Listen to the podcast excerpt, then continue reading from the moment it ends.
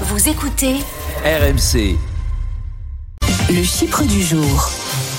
Emmanuel, le Chypre, c'est entre moins 4% et moins 14%, je me trompe pas. Non, c'est bien, bien ça. C'est une fourchette en fait entre la performance des meilleurs élèves et celle des moins bons en matière de sobriété Mmh. énergétique, puisque l'Observatoire français de la transition écologique a établi une cartographie qui indique les différentes baisses de consommation entre les départements français entre le 15 octobre et le 5 février. Attention, on ne s'intéresse que aux ménages, donc on exclut euh, les entreprises et on élimine les effets des variations de température. Donc on pourra pas dire que c'est parce qu'il a fait plus froid dans tel ou tel euh, département. Et donc c'est dans le sud-ouest et le pourtour méditerranéen que l'on observe les plus importantes baisses de la consommation électrique. Le trio de tête est composé du Lot, des Landes et de l'Aude, où la consommation a baissé de 13 à 14 Et beaucoup dépend évidemment du mode de chauffage. Eh oui, évidemment, puisque la moitié des résidences principales de l'Aude, par exemple, sont équipées de chauffage individuel électrique.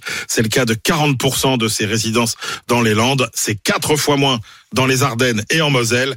Comme par hasard, les deux départements où les baisses de consommation électrique sont les moins significatives, là, autour de 4%. C'est le gaz qui est le mode de chauffage dominant dans ces départements et les prix du gaz, évidemment, vous connaissez leur flambée. Merci beaucoup Emmanuel pour le décryptage de ce classement.